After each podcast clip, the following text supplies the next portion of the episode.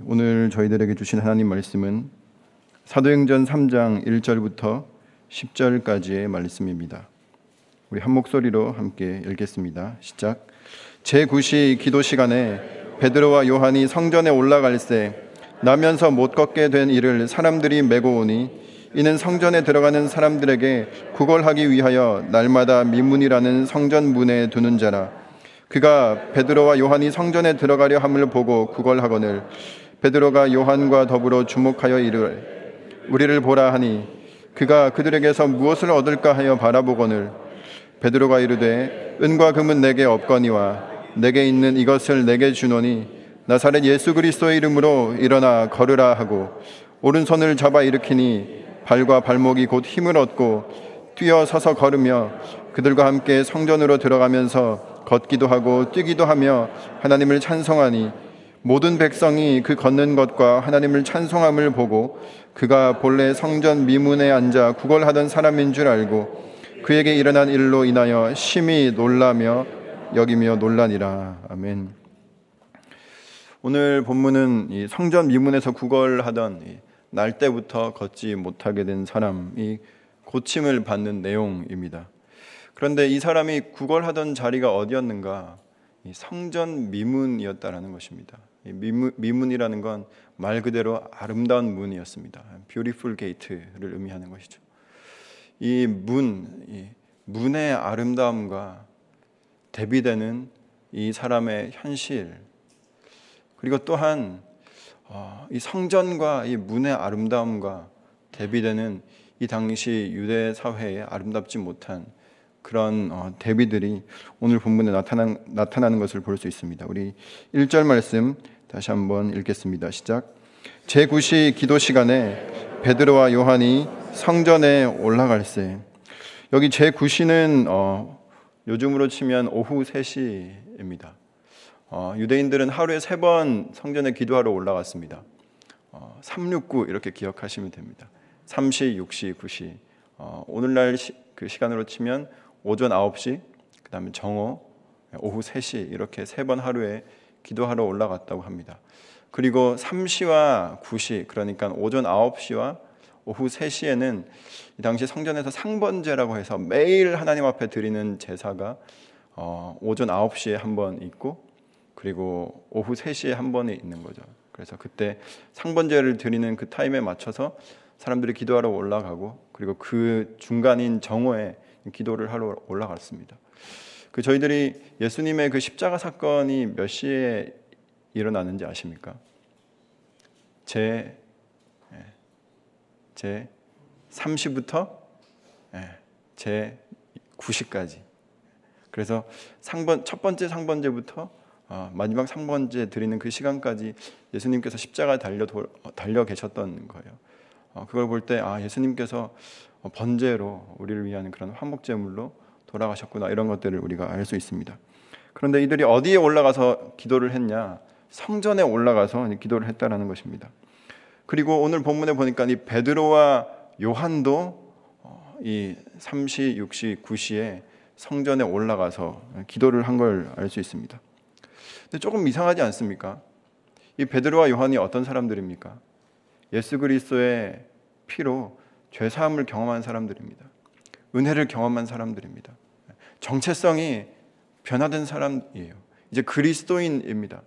더 이상 성전에 얽매여 있을 필요가 없는 사람입니다. 더 이상 유대인들의 관습 그리고 그 율법주의에 얽매여 살아갈 필요가 없는 사람들인데 이들이 예수님을 만나고도 예수 그리스도의 그 피값으로 죄 사함을 경험하고도 성령을 경험하고 은혜를 경험하고도 3시, 6시, 9시에 때가 되면 성전에 올라가서 기도를 했다라는 것입니다. 왜 성전에 올라갔을까요? 기도하러 올라갔는데 기도는 집에서 하면 되는 거 아닙니까? 굳이 성전에까지 올라가지 않아도 예수님의 이름으로 기도할 수 있게 됐는데 예수님의 이름으로 장소에 구애받지 않고 기도할 수 있었는데 이들이 굳이 시간을 맞춰서 유대인의 그 관습, 관습에 맞춰서 올라가서 기도를 했다라는 것입니다. 이걸 볼 때 제자들은 여전히 유대인들의 생활 방식에 맞춰서 살았다는 것을 알 수 있습니다. 여러분, 이 제자들은 예수님을 메시아라고 고백하는 사람들입니다. 그리고 유대인들은 누굽니까? 예수님을 메시아라고 고백하지 않는 사람들입니다. 예수님을 메시아로 인정하지 않는 사람들이에요. 그러니까 예수님을 메시아로 인정하지 않는 그 사람들, 그리고 그들의 종교 속에서 예수님을 메시아라고 고백하는 이 진리, 절대로 이 섞일 수 없는 이 상충하는 진리를 가진 이 사람들이 그들 속에서 살아가고 있었다는 사실입니다. 이들의 삶의 자리가 어디였는지를 우리가 한번 주목할 필요가 있습니다. 이들의 삶의 자리가 여전히 유대 사회였다라는 사실이에요. 이건 저와 여러분의 삶의 자리가 어디 어디 있는지를 보여주는 장면입니다. 저 여러분들은 어떤 사람입니까? 예수님이 구주시다. 주님이 그리스도시다. 이것을 고백하는 사람들입니다. 세상은 어떤 세상입니까? 하나님은 없다. 예수님이 구원자가 아니다라고 이야기하는 세상입니다. 우리의 삶의 자리가 어디인가? 바로 그 자리라는 사실이에요. 오늘 이 제자들이 예수 그리스도의 죄 사함의 그 은혜를 경험하고 성령의 은혜를 경험한 사람들이지만 여전히 어, 그것을 경험하지 못하고 전혀 그들이 품고 있는 진리와 상충되는 그 사회에서 살아갔던 것처럼 오늘날 저와 여러분이 그리스도인이라는 정체성을 가지고 살아가야 할 세상은 바로 저 세상이라는 사실입니다. 여러분 드라마틱한 어떤 변화든 그리고 내가 예수님을 만나서 어, 경험한 어떤 변화든 그 은혜를 경험한 후에도 우리가 지속해서 살아가야 할 일상이 있다라는 거예요. 어제 그 어, 말씀 제목이 어떻게 살아야 하나 였습니다. 우리가 어떻게 살아야 합니까? 어떻게 살아야 할까요? 우리 은혜를 경험한 사람들이 성령을 경험한 사람들이 어떻게 살아야 하겠습니까? 우리에게 어떤 큰 변화가 있더라도 그리고 우리에게 정말 내가 부인할 수 없는 주체할 수 없는 어떤 감동이 밀려오더라도 우리가 여전히 반복적으로 살아내야 하는 일상이 우리 눈앞에 있다라는 것이죠. 사케오 기억하십니까? 사케오 그 여리고의 세무서장 사케오였습니다. 그가 예수님 만나고 인생이 완전히 변했습니다. 내가 남에게 훔친 것이 있으면 네 배를 갚고 그리고 내 재산의 절반을 나눠서 가난한 사람들에게 나눠 주겠습니다. 이렇게 고백했어요. 그가 예수님 만나고 인생이 완전히 뒤집혔습니다. 그리고 나서 어떻게 했을까요? 그가 예수님을 따라갔을까요? 그렇지 않았습니다. 예수님께서는요, 그를 그 자리에 남겨두고 떠나셨습니다. 그래서 그는 예수님과 만난 이후에, 그리고 예수님께서 그의 집을 떠나가신 이후에 그는 여전히 여리고의 세무사로 살았던 것입니다. 그는 정말 어마어마한 그런 내적 변화를 경험했지만 그는 동시에 여전히 그가 살아내야 하는 반복적인 일상을 마주하면서 살았다는 사실입니다. 니고데모도 잘 알지 않습니까? 산헤드린 공회원. 이 사람은 거듭남에 대해서 예수님께 여쭤보고 네, 그 복음서를 보면 이 사람은 거듭났다는 것을 우리가 알 수 있습니다. 그래서 이 사람이 돌아가서 어떻게 했을까요? 아, 이 율법주의 산해드린 공회 내가 당장 옷 벗고 나와야지 하고 사표 던지고 나왔을까요? 그렇지 않았습니다. 니고데모는요 예수님을 만나서 거듭남을 경험한 이후에도 산해드린 공회원으로 살았다라는 사실입니다. 아마 그는 굉장히 괴로웠던 순간들이 아마 많았을, 것, 많았을 것입니다. 특히 예수님의 그 십자가의 형을 의결하는 그 순간에 굉장히 괴로웠을 것입니다. 나는 아무, 아니라고 아무리 주장해도 절대 먹혀 들어가지 않는 그런 다수의 압박 속에서 그는 아마 괴로워하며 그 자리를 지켰을 거예요. 그에게는 아마 그것이 자기 십자가가 아니었겠습니까? 여러분, 누군가는 정치해야 합니다. 누군가는 돈을 벌어야 하고, 누군가는 사업을 해야 하고, 누군가는 방송을 해야 하고, 누군가는 노래를 해야 하고, 누군가는 환자를 돌보아야 하고, 누군가는 세상에서 우리에게 주어진 일을 해야 한다는 것입니다. 내가 은혜 받았다고, 나에게 그런 변화가 일어났다고 다 그만두고 신학교 가면 소는 누가 키울까요? 네. 사실 그 세상도 하나님께서 만드신 세상이라는 사실이에요. 물론 세리 마태처럼 세리를 그냥 그만두고 예수님을 따라가는 사람도 있을 거고 사케오처럼 여전히 세리로 살아가야 하는 사람도 있을 겁니다. 그러니까 누군가가 따라갔다고 해서 우리도 무조건 나도 그냥 덩달아 그 사람을 따라가야 하는가? 우리는 누군가의 변화된 인생을 내 삶 가운데 억지로 끼워 넣기보다 과연 나는 하나님께서 나에게 원하시는 것은 무엇일까? 내가 여기서 계속 지금의 이 일을 하면서 살아가기를 원하시는 것일까? 아니면 정말 다른 인생을 살기를 원하시는 것일까? 혹시 그것이 불, 분명하지 않게 나에게 있다면 우리는 지금 하던 출근을 계속해야 하는 것입니다. 지금 내가 서 있는 그 자리를 지켜야 하는 것입니다. 저 여러, 저와 여러분의 삶의 자리는 어디입니까? 은혜를 경험한 자리는 어디입니까?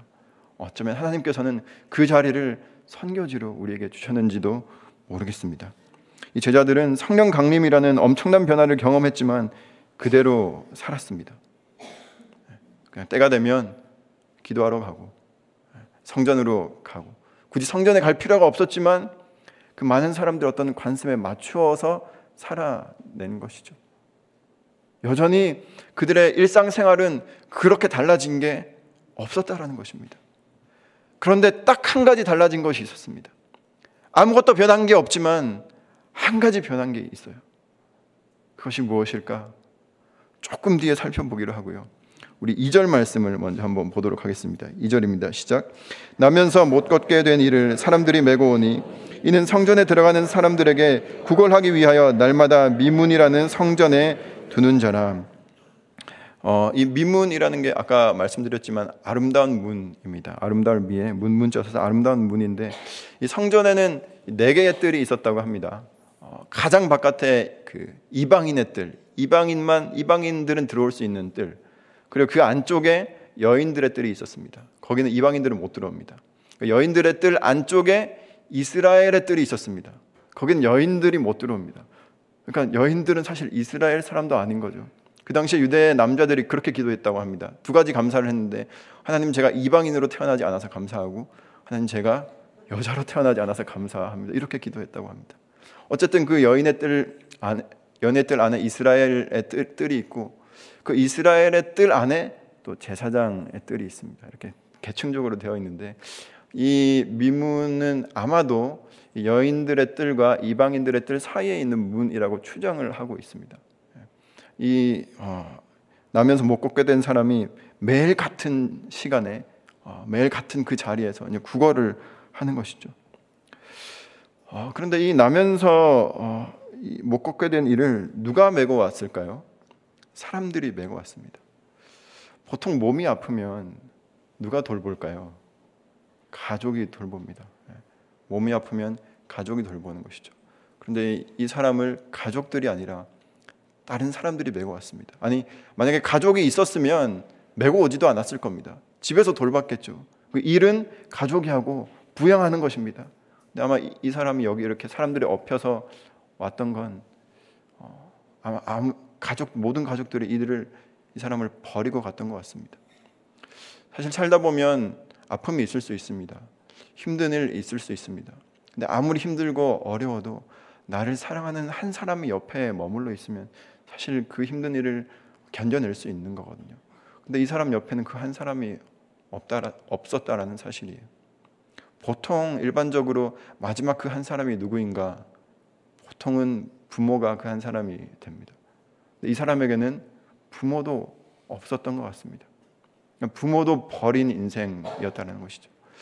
아마 이 사람은 내가 나면서 걷지 못하게 된 자신의 현실보다 내 부모가 나를 버렸다는 그 현실이 훨씬 더 혹독하지 않았을까요? 이 사람이 어쨌든 이 미문 앞에 와서 국어를 하는데 그 앞에 베드로와 요한이 이렇게 지나가는 걸 눈으로 봅니다. 그리고 이렇게 말합니다. 우리 3절 그리고 4절, 5절까지의 말씀 함께 읽겠습니다. 시작. 그가 베드로와 요한이 성전에 들어가려 함을 보고 구걸하거늘 베드로가 요한과 더불어 주목하여 이르되 우리를 보라 하니 그가 그들에게서 무엇을 얻을까 바라보거늘 이 구걸하는 사람이 센스가 좀 없었던 것 같습니다. 예, 왜그 많고 많은 사람 중에 왜 이 베드로와 요한을 택했을까? 딱 봐도 돈이 그렇게 많아 보이는 사람은 아니었을 텐데 그렇지 않습니까? 예, 아마 이 목표물을 targeting에 그렇게 영 실력이 없었던 사람이었던 것 같아요. 어, 그런데 이 베드로와 요한이 어쨌든 이 사람을 주목합니다. 이때 어, 사용된 이 주목이라는 이 헬라어 단어 뜻을 보면 뚫어지게 바라보다. 그냥 이렇게 지그시 바라본 게 아니라 뚫어지게 바라보다 초관심을 갖고 초미의 관심을 가지고 정말 응시하다, 뚫어져라 바라보다, 주시하다 이런 뜻을 가지고 있었습니다. 제가 아까 전에 제자들의 일상이 별로 달라진 게 없었다고 말씀드렸습니다. 그런데 달라진 것 딱 한 가지가 있다면 바로 이들의 눈이 달라졌다라는 거예요. 상황을 바라보는 눈, 사람을 바라보는 눈이 달라졌다라는 사실이에요. 여러분 이 구걸하는 사람이 여기, 오늘만 있었을까요?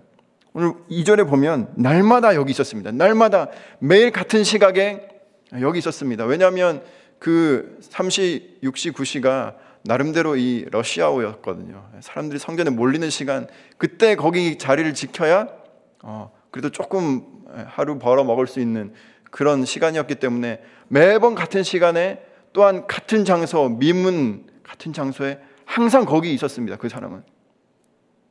이 베드로와 요한 이날만 성전에 올라갔습니까? 아니요. 매번 같은 시간에 같은 장소에 매번 올라갔습니다. 그러니까 이 베드로와 요한에게 이 광경은요, 익숙했던 광경이었어요. 매일 봤던 광경이었고, 어쩌면 이 사람은 그냥 매일 스쳐 지나쳐 봤던 여러 사람들 중에 한 사람이었을지 모르겠습니다. 매일 봤던 사람이에요. 늘 그 시간이면 그 자리에 그냥 늘 익숙하게 앉아 있었던 사람입니다. 근데 오늘따라 이 사람이 달리 보인 겁니다. 오늘따라 이 사람의 유독 눈에 크게 확대되어서 들어온 것입니다. 평소 같았으면 그냥 무시하고 지나치거나 그냥 동전 몇 푼 지어주고 지나쳤을 그 사람인데 오늘따라 그 사람을 주목하여 보게 되었다는 사실입니다. 여러분 예수님 만나면 무엇이 가장 많이 달라질까요? 우리의 눈이 달라진다는 사실입니다. 관점이 변한다는 것입니다. 변한 것 아무것도 없지만 내 일상은 늘 그대로지만 변하지 않은 그 일상을 바라보는 내 눈이 변한다는 사실입니다. 내 관점이 변하고 그 상황, 그 사람을 바라보는 내 눈에 다른 것이 보이기 시작한다는 사실입니다. 오늘 이 베드로와 요한의 눈이 달라졌습니다. 그리고 한 영혼을 주목하여 보기 시작했다는 사실입니다. 그리고는 이 두 사람이 이렇게 이야기합니다. 6절 말씀입니다. 시작. 베드로가 이르되 은과 금은 내게 없거니와 내게 있는 이것을 내게 주노니 나사렛 예수 그리스도의 이름으로 일어나 걸으라 하고 아멘. 여러분 이들이 어떻게 이렇게 말할 수 있었을까요? 한 번도 해보지 않았던 겁니다. 성령이 주시는 능력이란 한 영혼을 향해서 완전히 온전히 몰입하는 능력이라는 사실입니다. 베드로는 요한은 그 한 사람에게 몰입하느라 자기들에게 은과 금이 없었다는 사실이 전혀 중요하게 여겨지지 않았다라는 거예요. 보통은요, 그런 사람 보면 아, 은과 금이 없는 내 처지가 먼저 계산이 되고 어, 그 사람의 어떤 긍, 어떤 이렇게 긍휼이 필요한 처지는 그 다음에 계산되는 게 보통 우리들의 어, 인지상정입니다. 그런데 그 한 영혼을 주목하여 봤더니 한 영혼을 집중해서 봤더니 한 영혼에게 몰입했더니 나에게 은이나 금이 없는지가 있는지가 하나도 중요하지 않았다라는 사실입니다. 여러분 예, 예수님께서 그 잃어버린 양을 찾아오는 목자의 비유를 들려주신 적이 있습니다. 거기 보면 이 목자가 아흔 아홉의 양을 내버려 두고 한 마리 어린 양을 찾으러 떠나는 것을 볼 수 있어요. 여러분 이게 어떻게 가능할까요? 잃어버린 한 마리 양에게 몰입하느라고 나머지 아흔 아홉 마리 양을 잊어버려야 가능한 일입니다. 아니면 어떻게 떠날 수 있겠습니까? 아흔 아홉 마리가 머릿속에 가슴속에 한가득 차 있으면 절대로 못 떠납니다. 경제와 경영의 원리는 무엇입니까? 아흔아홉 마리라도 그 안에 더 이상 어떤 손실을 막기 위해서 한 마리를 손절하는 게 경제 그리고 경영의 원칙이라는 것이죠. 그런데 예수님의 그 목양의 원칙은 한 마리 어린 양에게 몰입하느라 나머지 아흔아홉 마리가 아흔아홉 마리 신경 쓸 겨를이 없어지는 것이 예수님의 마음이었다는 사실입니다. 아흔아홉 마리는 섭섭했을까요? 여러분이 아흔아홉 마리의 양이었다면 그렇게 우리를 버리시고 훌쩍 떠나시는 예수님을 보고는 어떤 마음이 드셨을 것 같습니까? 근데 사실 이 아흔아홉 마리도요 전부 다 다 이렇게 예수님 하나하나 다 찾아서 온 불러 모은 양들입니다. 우리는 그걸 기억해야 그 잃어버린 한 영혼에 집중하는 어, 예수님께 서운하지 않을 수 있습니다. 하나님 저는 왜 이렇게 안 챙겨주시고 근데 그렇게 챙기셔서 저를 여기다가 우리를 여기다가 데려다 놓으신 거거든요. 이것을 기억하게 되기를 바랍니다. 그래서 우리가 그 한 영혼에 대한 집중력, 한 영혼에 대한 몰입감 이것이야말로 성령 충만이라는 사실입니다. 우리가 성령에 충만하면 한 영혼이 크게 보이는 것입니다. 한 영혼을 집중할 수 있다라는 것입니다. 그런데 우리는 가끔 주의력 결핍 장애를 앓습니다. 과잉 행동 장애를 앓는다라는 사실입니다. 한 영혼을 집중하는 그 집중력을 잃어버리고 집중하지 않아도 될 것에 너무 많은 시간을 빼앗기고 거기에 마음이 분주해지는 영적인 ADHD를 우리가 앓고 있는 것은 아닌가 한번 돌아봐야 하는 것이죠. 저 여러분은 어떻습니까? 한국 교회 한국 교회 합니다. 그리고 열방 열방 하지만 그렇게 외치면서 정작 내 곁에 있는 한 사람 그 한 사람을 챙기지 못한다면 내가 외치는 그 열방은 무엇이고 내가 외치는 그 한국 교회의 어떤 부흥과 개혁은 무엇이 될까요? 그것이야말로 주의력 결핍이라는 것입니다. 내가 정말 집중해야 할 대상은 잊어버리고 과잉 행동을 보이는 것이죠. 이 사역, 저 사역, 이 일, 저 일, 이 봉사, 저 사역 하느라고 과하게 하느라고 정말 정작 하나님께서 보여주시는 그 한 영혼, 그 하나의 일에 집중하지 못한다는 사실입니다. 내가 이 일, 저 일 하느라고 정말 나의 예배를 잃어버리고 내가 집중해야 할 그 한 말씀, 내가 집중해야 할 예수 그리스도께 대한 그 집중력을 잃어버린다면 혹시 내가 지금 영적인 ADHD를 앓고 있는 것은 아닌가? 한번 점검해 봐야 하는 것이죠. 교회가 예산이 있는가? 은과 금이 내게 있는가? 조직이 잘, 잘 갖춰져 있는가? 행정이 잘 굴러가는가? 시설은 어떻게 잘 이렇게 구비가 되어 있는가? 이런 것들을 너무 과하게 과잉해서 신경 쓰다가 한 영혼에 대한 애통함과 그 몰입감과 어, 집중력을 잃어버린 이 안타까운 현실을 오늘 저희들이 살아가고 있다면 우리가 구해야 할 성령 충만은 주님 우리가 집중해야 할 것에 집중할 수 있는 마음을 허락하여 주시옵소서. 이것이 저와 여러분이 이 기도의 자리에서 구해야 할 제목인 줄로 믿습니다. 그래야 나에게 은과 금이 있는지 없는지가 중요하지 않게 되는 것 아니겠습니까? 이어서 우리 7절부터 10절까지 마지막 말씀을 읽겠습니다. 시작. 오른손을 잡아 일으키니 발과 발목이 곧 힘을 얻고 뛰어 서서 걸으며 그들과 함께 성전으로 들어가면서 걷기도 하고 뛰기도 하며 하나님을 찬송하니 모든 백성이 그 걷는 것과 하나님을 찬송함을 보고 그가 본래 성전 미문에 앉아 구걸하던 사람인 줄 알고 그에게 일어난 일로 인하여 심히 놀랍게 여기며 놀라더라. 여러분 이 사람이 걷게 됐습니다. 발에 힘을 얻고 발목에 힘을 얻고 뛰게 됐습니다. 얼마나 좋았을까요? 평생 걸어보지 못했던 사람이 걸, 걸 을 수 있게 된 거예요. 근데 이 사람이 참 신기하게도 걷게 되자, 뛰게 되자, 여러분 걷게 되고 뛰게 되면 어디든지 갈 수 있는 거 아닙니까? 내가 원하는 대로 갈 수 있는 것 아닙니까? 근데 이 사람이 어딜 갔을까요? 그들과 함께 성전에 들어갔습니다. 하나님 앞에 가서 이 사람이 찬송하기 시작합니다. 여러분, 이 사람 안에 궁극적으로 회복된 건 단순히 힘이, 힘이 없던 발이 아니었습니다.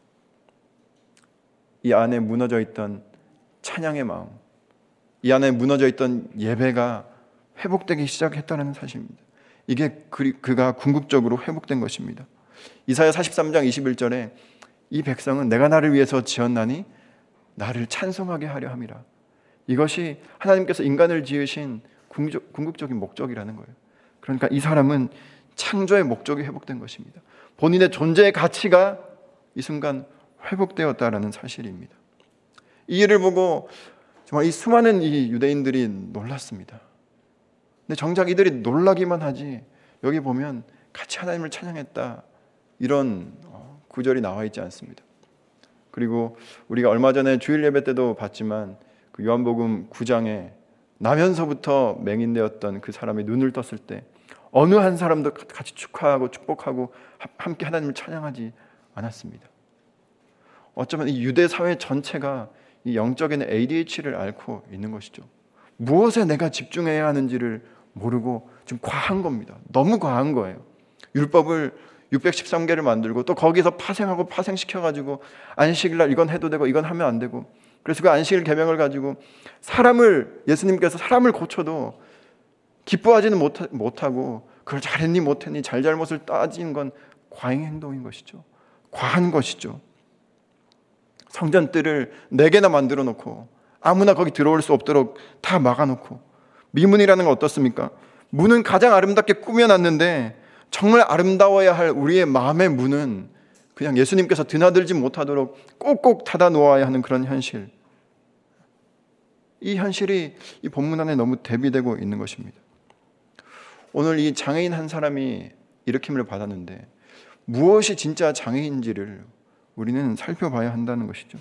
고침받은 장애인에 대한 이야기를 읽었지만 이 장애인이 날마다 이 성전 앞에 있었다는 사실을 기억해야 합니다. 이 성전 유대인들이 그렇게 칭송하고 자랑스럽게 여기고 위대하다 거대하다 여겼던 그 성전이 이 사람의 본질적인 문제를 단 하나도 해결할 수 없었다 라는 것입니다. 도리어 사람들과 하나님 사이에 성전이 가로막고 있었던 것이죠. 하나님과 사람들 사이에 율법이 가로막고 있었던 것이죠. 하나님과 사람들 사이에 종교 지도자라는 사람들이 가로막고 있었던 가로막고 있었다는 사실입니다. 무엇이 장애입니까? 어쩌면 성전이 장애물, 율법이 장애물이고 종교 지도자들이 장애인인지도 모르겠습니다. 끊임없이 하나님과 사람들의 사이를 아, 방해하는 장애라는 것입니다. 몸이 불편하냐, 몸이 건강하냐는 영적인 영원한 영적인 여정에 그렇게 중요하지 않는 문제일 수 있습니다. 예수님께서 이 부분에 대해서 이런 말씀을 하셨습니다. 우리 마태복음 말씀인데요. 마태복음 18장 8절 9절 말씀을 함께 읽어보도록 하겠습니다. 시작. 만일 내 손이나 내 발이 너를 범죄하거든 찍어내버리라. 장애인이나 다리 저는 자로 영생에 들어가는 것이 두 손과 두 발을 가지고 영원한 불에 던져지는 것보다 나으니라. 만일 내 눈이 너를 범죄하게 하거는 빼어내버리라. 한 눈으로 영생에 들어가는 것이 두 눈을 가지고 지옥불에 던져지는 것보다 나으니라. 여러분 성한 몸 때문에 우리는 천국에 못 들어갈 수도 있습니다. 성전은요 성한 몸이 아니면 들어갈 수 없는 곳입니다. 어떤 몸의 신체 중에 성하지 않은 곳이 있으면 들어갈 수 없는 곳이 성전입니다. 그런데 하나님 나라는요 하나님 나라는 오히려 육신이 성한 게 거기에 들어갔는데 장애가 될 수 있다는 사실이에요. 성한 육신이 영적인 장애일 수 있다라고 예수님 오늘 굉장히 무서운 말씀을 하고 계신 것입니다. 대부분의 죄는 몸이 건강해서 짓지 않습니까? 동의를 동의가 안 되시는 것 같은데 신체적 강건함이 어쩌면 영적인 장애일 수 있다라는 것이죠. 대표적인 예가 삼손 아닙니까? 삼손. 얼마나 그는 건강했습니까? 얼마나 그는 강건했습니까? 근데 그 강건함을 주체하지 못하고 그는 끊임없이 여자를 밝히고 하나님의 사사로 세움을 받았지만 끊임없이 죄의 자리에 가 있는 것을 볼 수 있습니다. 근데 그가 눈이 빠졌을 때 어, 시각 장애인이 되었을 때 그는 비로소 그에게 주어진 사사라는 그 본인의 사명에 충실한 인생을 마지막 조금이라도 살다가 간 것입니다. 오늘날 저와 여러분들의 삶이 현대인의 삶이 굉장히 분주한 것 같습니다. 크리스천이라고 하는 사람들조차도 이 일, 저 일, 또 교회 일이라고 하는 여러 가지 사역들에 치여서 과연 내가 무엇에 집중해야 하는지를 잊어버리고 너무 분주하게 지내고 있다라는 사실입니다. 우리가 이 아침에 하나님 앞에서 하나님 제가 영적인 ADHD는 아닐까? ADHD는 아닐까요? 만약 그렇다면 오늘 성령을 부어 주셔서 제가 정말 집중해야 할 그 상황, 집중해야 할 일, 집중해야 할 그 사람에게 집중할 수 있는 마음 주시고 혹시 내가 너무 과하게 내 열정을 불사르고 있는 것이 있다면 하나님 그것을 잠잠케 해 주십시오. 이렇게 기도할 수 있게 되는 기도의 자리가 되기를 바랍니다. 기도하겠습니다. 하나님 아버지 성령님 우리 가운데 오셔서 우리가 정말 바라봐야 할 그 한 영혼을 바라보게 하여 주시옵소서. 하나님, 성령 하나님 우리 가운데 오셔서 내가 지속하고 집중해야 할 그 일을 지속하고 집중할 수 있는 능력 허락하여 주시옵소서. 그래서 본질에 집중함으로 모든 비본질적인 것으로부터 자유할 수 있는 놀라운 자유를 우리 가운데 허락하여 주옵소서.